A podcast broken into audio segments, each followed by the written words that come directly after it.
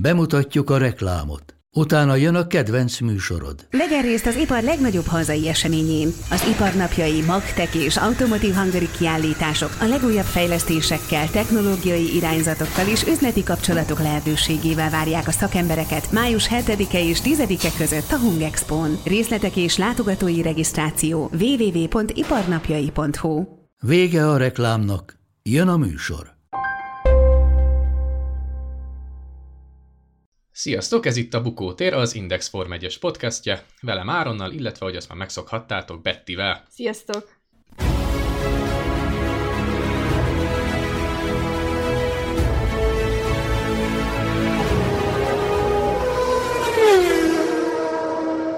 Hát ez az amerikai nagydíj, ez megint egy olyan futam volt, amiről hosszasan lehet értekezni, hiszen Max Verstappen egy olyan pályán tudott győzni, ami a hibrid éra óta, tehát 2014 óta tényleg a Mercedesnek a, a felségterülete volt, ugye minden időmérőt ők nyertek meg eddig, és hát azt lehet mondani, hogy Lewis Hamiltonnak talán a legkedvesebb pályája, hiszen őt se igazán tudták itt még megszorongatni, de most Max Verstappennek ez sikerült, erről fogunk majd most beszélgetni. Mm, Áron kifejtenét, hogy mi történt az amerikai nagydíjjal a 2005-ös fiaskó után. Hát igen, ez egy, ez egy nagyon jogos kérdés, hiszen itt az adás előtt beszélgettük azt, hogy, hogy ugye 400 ezer ember volt kint, 400 ezer ember volt kint az Austini pályán. Nyilván nem vasárnap, hanem így a, a három nap alatt összesen. Egészen brutális, brutális nézőszám. Tehát ahhoz képest, hogy hol jártunk, ugye 2005, tehát olyan durván 15-16 évvel ezelőtt, amikor tényleg középső újakat mutogattak, mm. vagy éppen lefele hüvelyk újat mutogattak a csalódott szurkolók, és utána 2006-ban meg hétben is iszonyatosan kevés néző volt kint az Indianapolis pályán. Hát ugye 2005-ben volt az a ominózus eset, amikor tényleg a versenyző, illetve a csapatok bolykottálták, a Michelenes csapatok bolykottálták az amerikai nagydíjat, egy igen durva balesetet követően. Egész egyszerűen a Michelinnek a gumiai nem bírták ki, ott az, az Indianapolis-i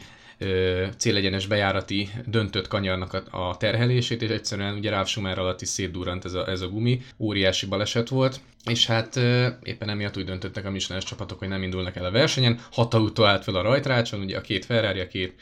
Minardi és a két Jordan, borzasztó szürreális volt, és én szerintem a Forma 1 rajongóknak, ezt majd légy szíves vágjátok ki,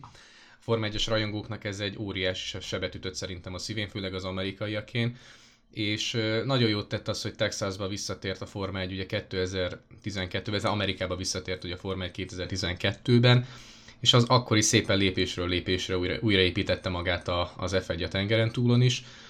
és tényleg most meg 400 ezer ember ott van. Ez, ez valami egészen döbbenetes. Nyilván hatalmas piac a Forma 1, illetve az amerikai piac nagyon jót tesz a Forma 1-nek, nyilván a tulajdonosi kör is most ugye amerikai kézbe került, és hát az, amellett se szabad elmenni, a Drive to Survive, ugye a Netflixen futó sorozat, azt, az azért eléggé megtolja ezt a fajta, a, a Forma 1 Forma 1 is a nimbuszát, én azt gondolom. Tehát valóban a Forma 1 visszatért, hazatért mondjuk így Amerikába, és hát ami fergetegesen jó hangulat volt. Tehát tényleg azért a mexikóiaknak ki kell majd tenniük a, a magukért a következő hétvégén, mert azért az amcsik most tényleg magasra tették a lécet, úgyhogy ez nagyon jó, ez nagyon Én jó. Úgy tudom, hogy a minden eddigi rekordot megdöntött a mostani amerikai nagydíja kinti nézőszámot, nézőtáborát tekintve, tehát ez a 400 ezres közönség, ez, ez ez brutális. Tehát oké, okay, az összes hollywoodi világsztárt felsorakoztatta most az amerikai nagydíj, azért Európában is vannak hasonló futamok, tehát akár gondolok itt a Monakóra, monakói hercegségre, azért ott is szép számmal jelennek meg ugye hírességek, de, de azért mostani Covid helyzetre való tekintettel is ennyire sok embert beengedni, tehát ez, ez számomra kicsit érdekes, de, de, de ez a 400 ezeres nézőtábor, ez mindent felülmúlt most hétvégén. Igen, meg tudod, Amerikában mindig azért a, az amcsik egy dolgot nagyon tudnak, meg a sót azt nagyon tudnak csinálni. Tehát ez a futam végén is, hogy a Shaquille O'Neal-t begördítették ezzel a, ezzel a, nem is tudom minek nevezzem, ez a monstrum autóval, mint egy ilyen roncsautó olyan volt, de mégis volt benne valami romantikus báj. Az amerikai tényleg nagyon jól tudnak sót csinálni, ezt most is láthatjuk, de hát ne szaladjunk ennyire, ennyire előre. Mi, mi történt pénteken a szabad edzéseken tulajdonképpen? Számomra meglepő módon nem a Mercedes dominanciát láthattuk. Persze ugye az első szabad edzést azt ugye Váltari Bottas nyerte, és utána gondolhatta mindenki, hogy jó, szintén ismét ezt fogjuk végig látni, mint amit az előző években, hogy a Mercedes leuralja a mostani hétvégét is. Aztán ugye megtörtént a második szabad edzés, ahol már Sergio Perez bizonyult a leggyorsabbnak, és meglepetésre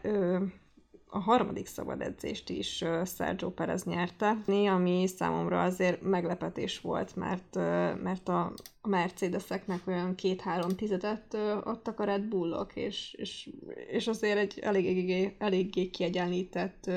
teljesítményt láthattunk így a szabad edzéseken, és én, én, tehát én igazából így nem vártam ezt a látképet, nem tudom Áron, te így mit gondolsz arra? Érdekes volt, igen, ez egyetértek veled, hogy mindenki azt várta szerintem a Forma 1-es berkeken belül is, hogy ez egy tényleg egy Mercedes-es hétvége lesz, nem kell bemutatni a teljesítményüket ezen a pályán, hiszen a hibrid érautó, hogy említettem, tehát 2014 óta itt csak Mercedes állt a pole pozícióban. Nem is nagyon van ilyen helyszín, tehát még az orosz pályát lehet mondani, ami tényleg a nagyon Mercedes-es vadászterület, ha bár ugye ott nem kifejezetten a pole pozícióban jeleskedtek, hiszen ott azért Fettel is tudott polt szerezni eddig, a korábbi években, és mégis itt visszatér, visszakanyarodva Amerikába, mégis ugye az időmérőedzést Verstappen meg tudta nyerni, és ezzel elvette a Mercedesnek ezt a makulátlan mérlegét.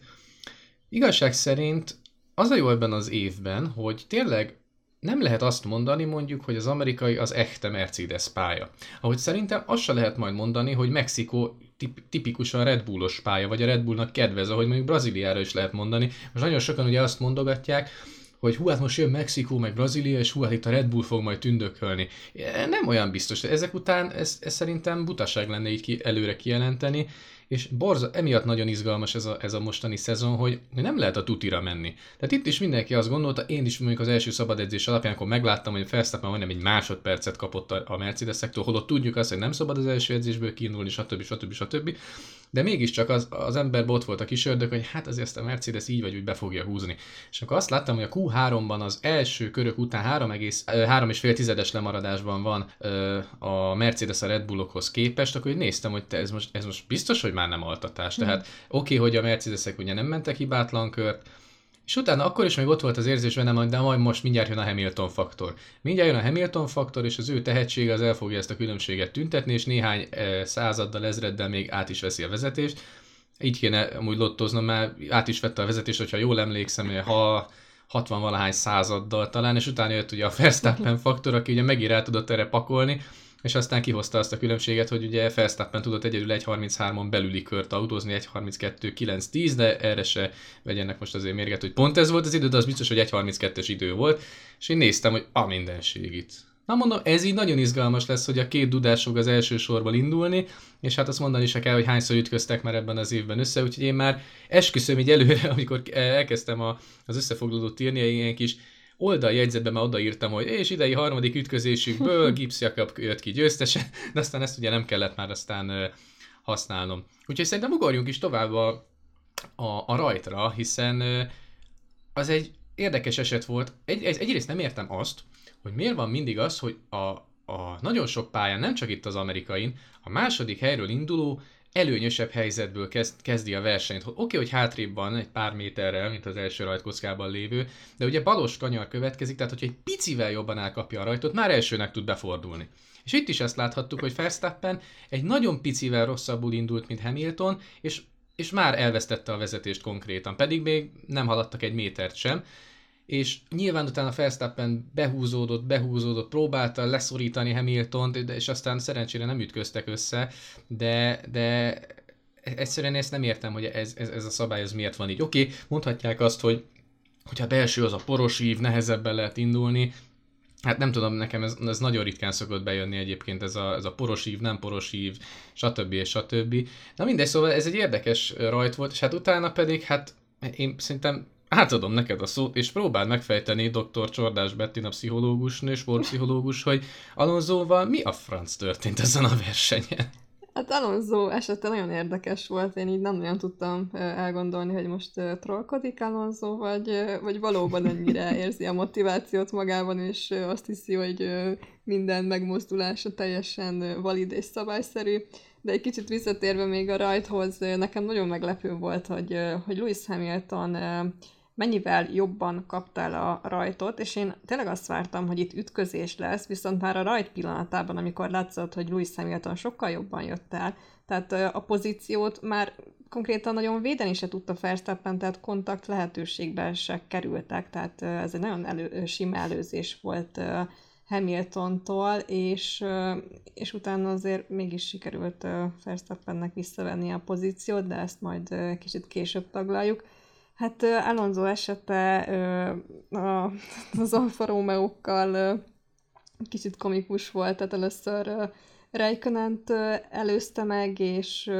szerinte teljesen szabályos eset volt. Utána az Alpin is Alonso mellé állt, és a Giovinazzi is esetben is Michael Mézit is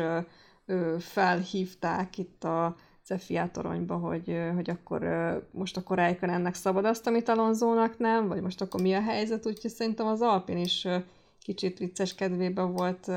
bepróbálták a lehetetlen, de hát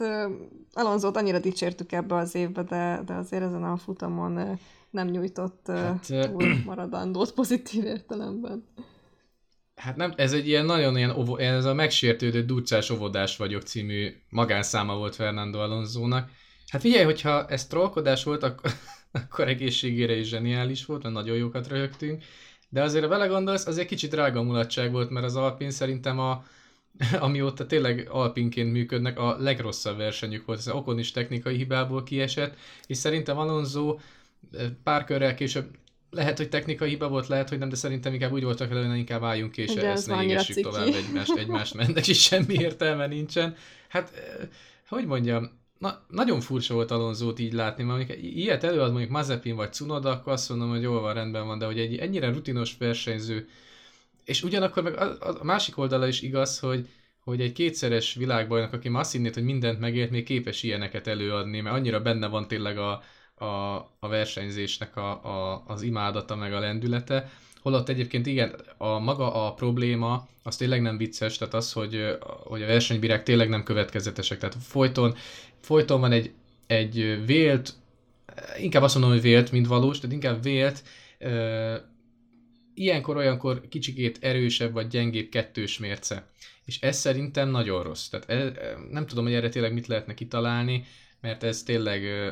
ez vérciki, és ebben mondjuk Alonsonak talán igaza van, csak hát ahogy ezt tálalta ezen a versenyen, az fantasztikus volt. Megjegyzem, ez az Alonso Reikkönen párharc, ez azért kicsikét úgy megdobogtatta a szívemet, hogy eszembe jutottak azért a 2000-es évek elejé nagy csatáig. Nosztalgikus. Azt is felidézték azért az öregek. Egyébként Reikönenről, ha már itt úgyis szóba került, picit beszélgessünk, hogy tök jó versenye volt, tette a kis dolgát, haladt a pontszerzőhelyen, és aztán jön egy ilyen hiba. Én annyira sajnáltam, mondom, basszus, pedig tényleg az év egyik legjobb versenye volt tényleg Alfa Romeo szemszögből, és aztán így eldobta. De hát mindegy, hát ha azért még lesz majd tényleg esélye, hogy, hogy pontot szerezzen. De picit tényleg most már menjünk tovább a versenyben, hisz ahogy itt említetted is, Hamilton lerajtolt a Verstappen, viszont nem tudott elszakadni a Red Bulloktól, tehát az látszott, hogy a versenytempóban szinte egálban van a két csapat, és talán Verstappen révén a Red Bull egy picit erősebb is, és ezt Verstappen jelezte is a rádión, hogy egyszerűen Hamilton feltart engem, hogy tudnék gyorsabban is menni, és aztán meghúzták ezt a, ezt a kerékcserét, ami hát el is hangzott azt hiszem a közvetítésben, talán egy picikét korai volt,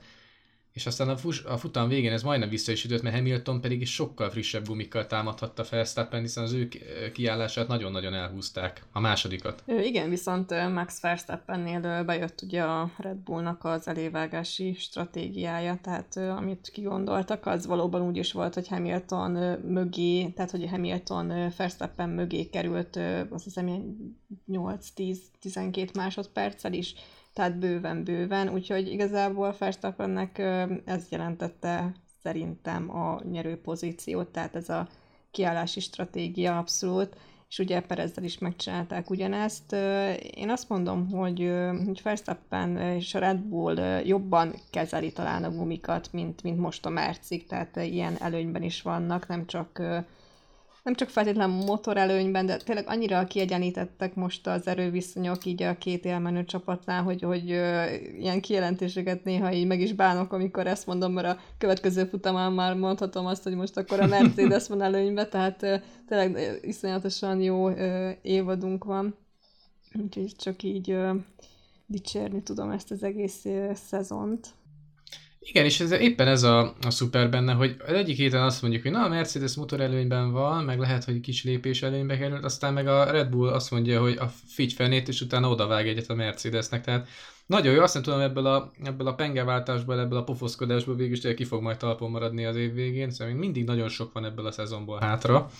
És amit mondtál, ez is, ez is abszolút igaz, hogy egy picivel most tényleg a Red Bull jobb volt, pedig tényleg ez egy Mercedes-es pályának volt tekinthető, és de az, az akkor is komoly volt, amit, amit Verstappenék ott előadtak, hogy utolérték a Mick Schumachert, és ha jól tudom, akkor ugye úgy alakult, hogy mikor Mick Schumacher utolérte Verstappen, már DRS nyitási távolságban volt, és az utolsó körben ő nyithatta a DRS, viszont Hamilton nem, a Hamilton nem volt DRS távolságban, ezért ő aztán nem nyithatta. Tehát ilyen apró nüanszon mm. is, is eldőlhetett ez a verseny. Nem zárom ki azt, hogy mondjuk Hamilton a DRS-sel sem tudta volna megelőzni Verstappen, lehet, hogy Verstappen kivédekezi, mert most már tényleg a Honda meg a Mercedes motor között nincs akkora differencia. Nyilván a DRS így is sokat tud számítani, de hát láthattuk a korábbi pályákon, hogy nem feltétlenül, ahogy ugye Norris is nagyon jól tudta őrizni Hamilton, csak aztán ugye az, az égi áldás az keresztül húzta Norris számításait ugye Oroszországban. Szóval egy nagyon jó kis verseny volt, nem volt köztük előzés, de ez egy olyan tipikus az a verseny volt, hogy nem volt olyan sok akció, hanem inkább, hanem inkább tényleg, mintha két, két katona egymással szemben állna, tartják ugye a puskát, és azt várják, hogy melyik fog először Igen, lőni. És nekem a kedvenc Óriási izgalom, és végül egyikük se süti el a fegyver, de meg volt ez a ú, de jó, hú, na gyerünk már, gyerünk, igen, lőjetek, igen, hogy igen. valami legyen, és meg volt ez a, ez a fajta flow, ez az érzés. Ugye nagyon jó kis verseny volt abszolút, és Verstappen szerintem az év egyik legfontosabb győzelmét aratta, mert ez most egy, ez most egy ilyen mélyütés lehetett szerintem Hamiltonnak, hogy tényleg a, meg szerintem Shaquille O'Nealnek is, mert tényleg a kosaras legenda a maga 216 cm-ével, ugye az arcára volt azért írva a dobogós ceremónián, hogy hát én ezt a trófát a Hamiltonnak akartam Igen, volna adni. tényleg, pedig annyira adott lett volna, hogy akkor a Hamiltonnak jár, de hát mindegy, ez akkor most nem így sikerült, viszont a legjobb, ilyenkor mindig azt azt nevetem magamba, hogy mindig megérkezik Toto Wolfnak a motiváló üzenete, hogy come on, Louis, meg tudod nyerni, gyerünk, Louis, és így képes vagy rá, és, és tényleg amúgy, amikor ezeket kimondja Toto Wolf, akkor szerintem így Hamiltonba is felmegy a pumpa, bár most szerintem annyira nem hitte el Hamilton, hogy erre képes lehet, de, de azért csak megérkezett oda a Verstappen mögé, és tényleg azt láthattuk, hogy fejfej mellett a két pilóta, nagyon jó azt látni, hogy nem, nem Hamilton dominancia, és nem Mercedes dominancia van, és tehát azért azt mondtuk, hogy én azt mondtam neked futam közben, hogy úristen, akkor Hamilton ezt most meg fogja nyerni, meg fogja előzni, és, és tehát, mégse, tehát ez, ez, ez parádés, nagyon, nagyon jó futam volt. Igen, mert ugye a lendülettel indult meg, hogy hát ezt nem állítja meg semmi. Tehát oké, okay, közben fogynak a gumik nyilván, meg Verstappen is valamennyire valószínűleg beosztogatta őket, mert utána ő is tudott egy lila szektort futni például, de én azt mondom, hogy ez kész, tehát Hamilton már megint zseni volt a mercedes és egyébként nyilatkozta is később a csapat, hogy bátortalanok voltak a stratégiánál, tehát hogyha kicsikét tökösebbek, akkor akár nyerhettek is volna. Tehát figyelj, ennyi volt a különbség, tehát 1,3 másodperc 56 kör után a két konstrukció, totálisan eltérő konstrukció között, ez semmi. Tehát e, ez borzasztóan kevés, mondod 56 kör, tehát egyszerűen döbbenet, hogy ennyire egymás, egymáshoz ilyen közel van két ennyire top pilóta, és hát akkor említsük meg azért most a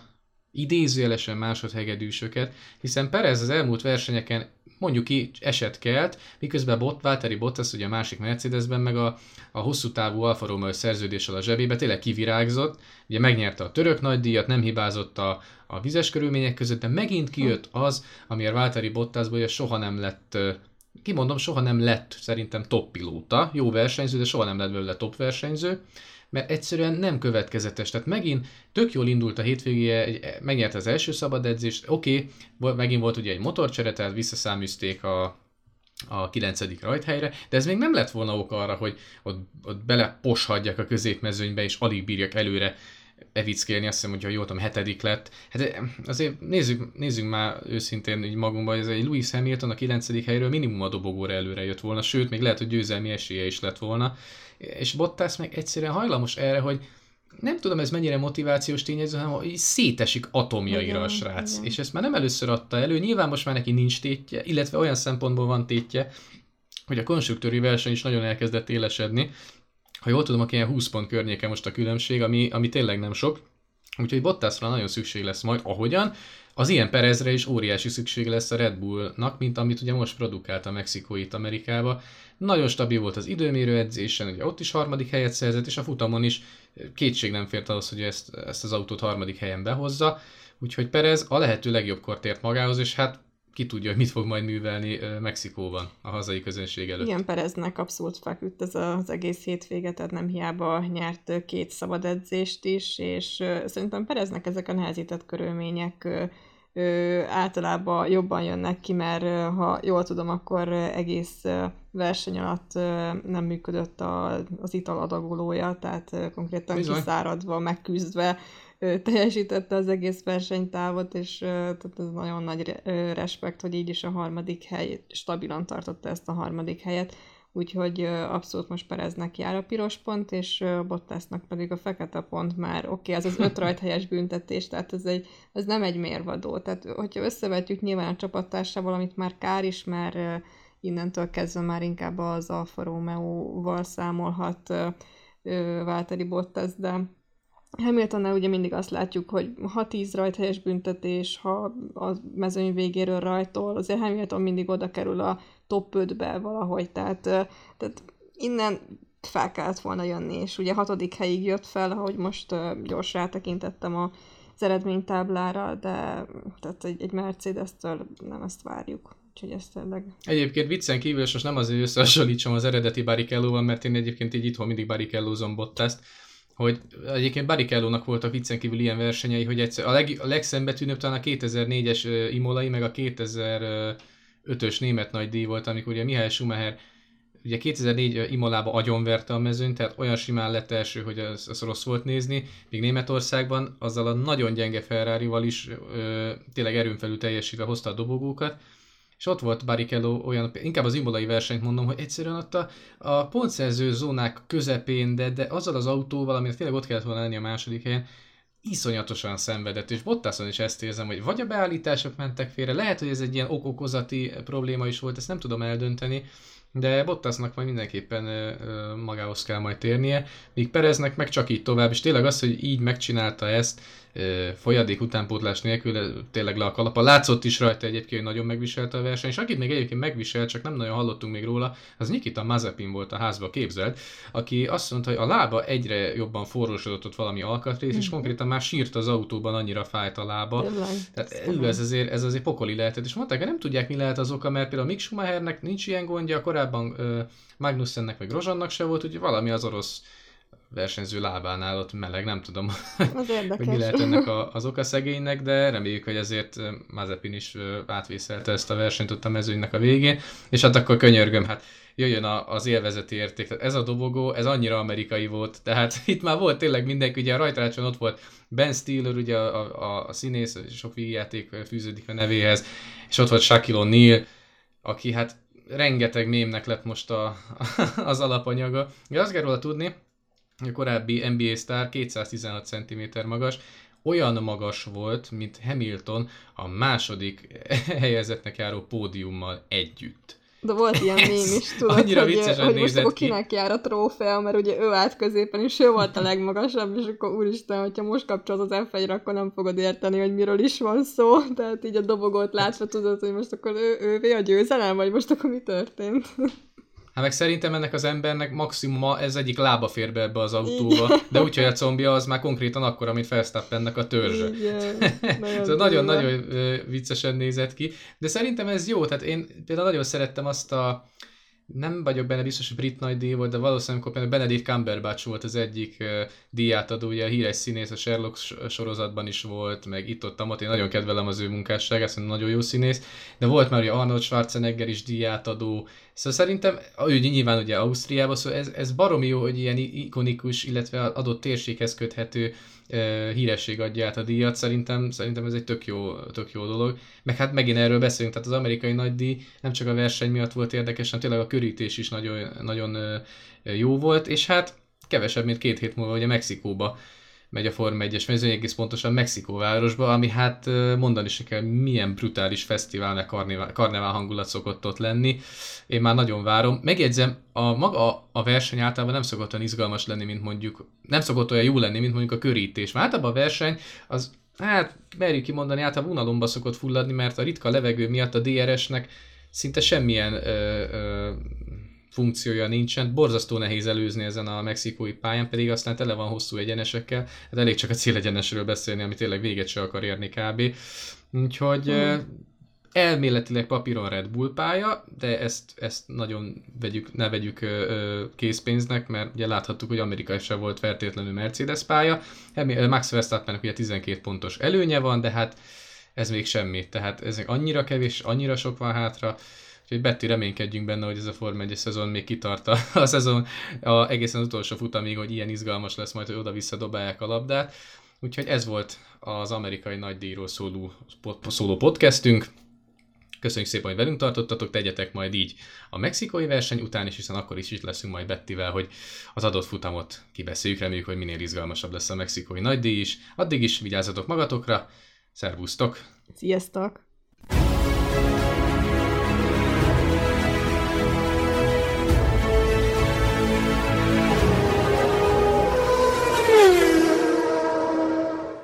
A műsor a Béton partnere.